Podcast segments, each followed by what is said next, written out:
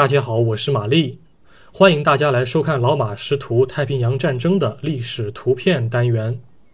今天是二零二一年十月二十四日，我想展示的是一张一九四三年同月同日所拍的照片。一九四三年十月二十四日，澳大利亚陆军中士伦纳德·希弗莱特正在新几内亚的艾塔佩一处海滩上等待日军的处决。旧日本军人认为使用武士刀砍下敌方的头颅是一件十分荣耀的事情，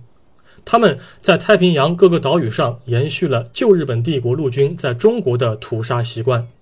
领着俘虏前往事先挖坟的地点，然后砍下头颅填埋尸体，震慑民众。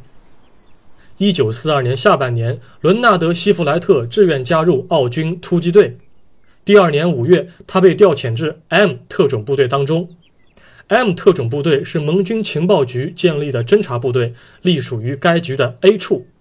主要在西南太平洋诸岛进行情报搜集工作，秘密监视日本陆军和海军舰只的调动情况。希弗莱特加入的小队需要在新几内亚西部的荷兰迪亚建立海岸观测站。他们抵达该岛后，已经在敌后徒步和涉水一千公里以上了。终于在九月中旬抵达了艾塔佩，那那是一处新几内亚北部海岸的村庄。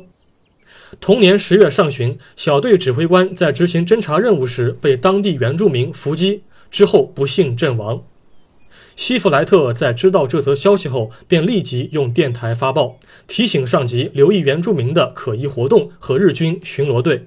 并打算烧毁密码本和掩埋随身电台。之后，盟军上级便失去了与该小队的联系。实际上，他们在艾塔佩附近被原住民所擒获，交到了日本人手里。一九四三年十月二十四日下午三点左右，